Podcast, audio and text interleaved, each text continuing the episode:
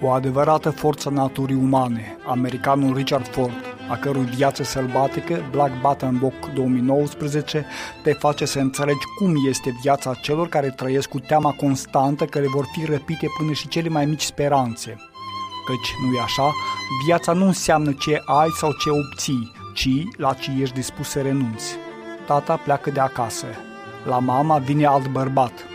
Așa s-ar putea rezuma trama romanului, nu înainte de a preciza că naratorul este un băiat de 16 ani ce își adoră tatăl, iar pe maică sa nu o scapă din ochi. Am rămas la geam și m-am uitat la ce făceau.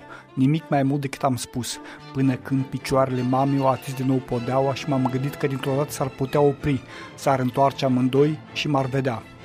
Nu acțiunile adulților fac însă deliciul acestei proze de mare finețe, ci subtilele mișcări sufletești, ale tatălui care se simte părăsit ale mamei, care îi croiește două palme fiului când își dă seama că acesta a fost martor involuntar la adulterul ei, aruncându-i furioasă, aș vrea să mor.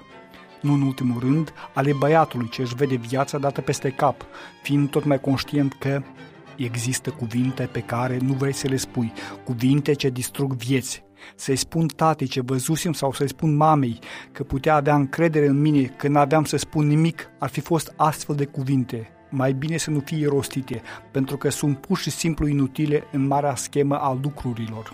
Cât despre titlu, acesta țâșnește pe final, când cei trei, mama, tata și băiatul se regăsesc împreună ultima oară.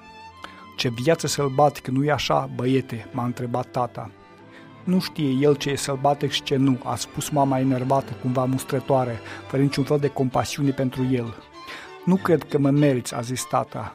Așa cred și eu, a spus mama, având pe chip un zâmbet care nu era zâmbet. Nimeni nu merită pe nimeni, a adăugat. Mai mult decât o scritură nuanțată cu observații minuțioase, viața sălbatică e o adevărată mostră de roman psihologic al american. Pentru Radio Europa Liberă, Emilian Galaicu Păun.